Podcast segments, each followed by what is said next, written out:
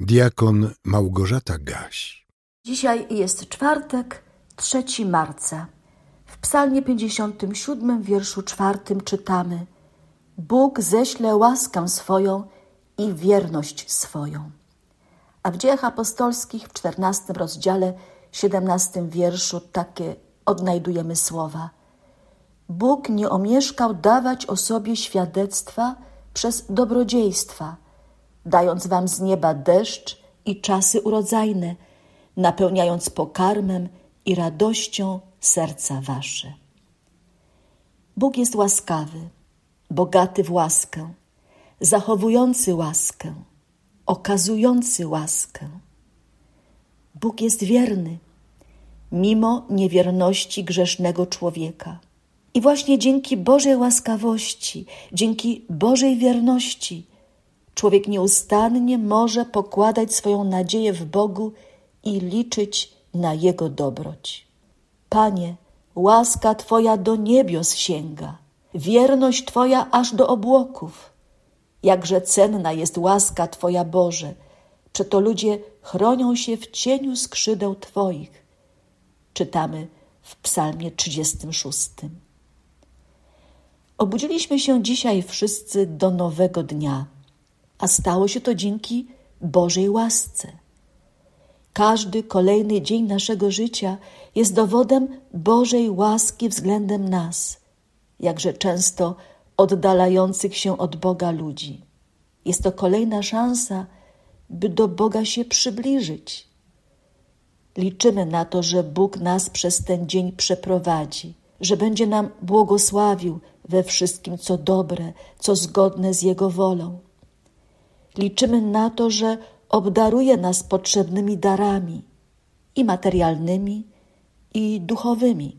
Przyda mądrości i gorliwości w odkrywaniu tego, co dobre, co Jemu się podoba.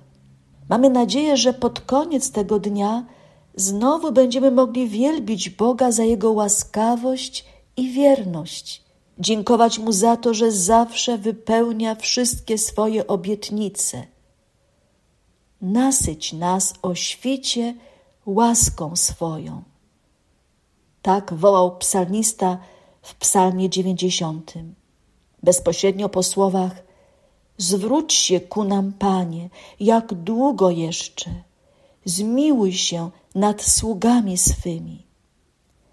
To wołanie Okaż mi, Panie, łaskę.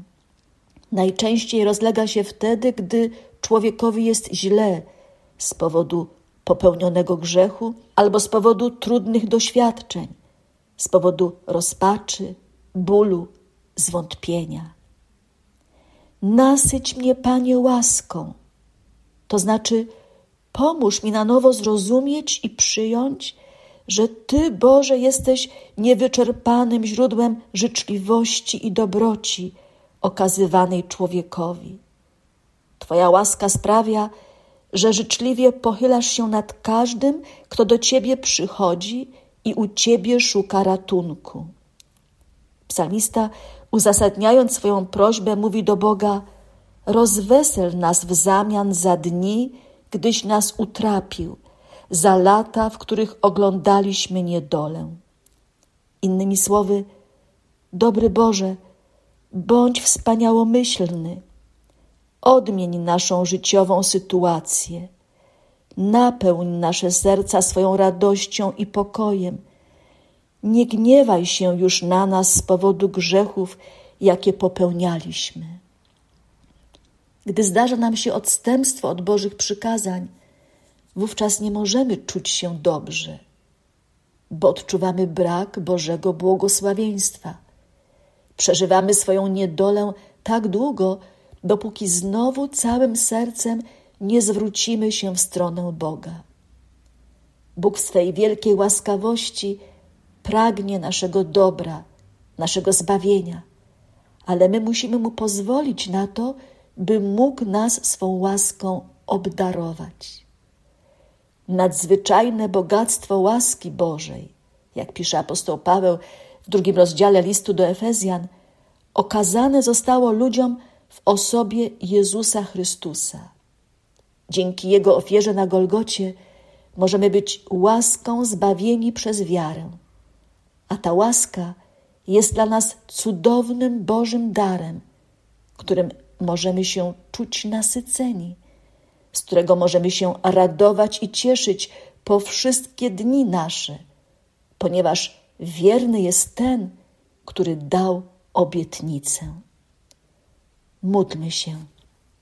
Panie nasz i Boże, wielbimy Cię za Twoje wielkie miłosierdzie i łaskę, jakiej możemy doświadczać na każdym kroku. Niczego tak bardzo nie potrzebujemy, jak pewności, że jesteś blisko nas i że nigdy o nas nie zapomnisz. Ty jesteś dobrem, wszelkim dobrem, najwyższym dobrem. Panie Boże, żywy i prawdziwy. Bądź za to uwielbiony i wywyższony, teraz i po wszystkie wieki wieków. Amen. A Bóg nadziei niechaj Was napełni wszelką radością i pokojem w wierze, abyście obfitowali w nadzieję przez moc Ducha Świętego. Amen. Więcej materiałów na www.trojca.waw.pl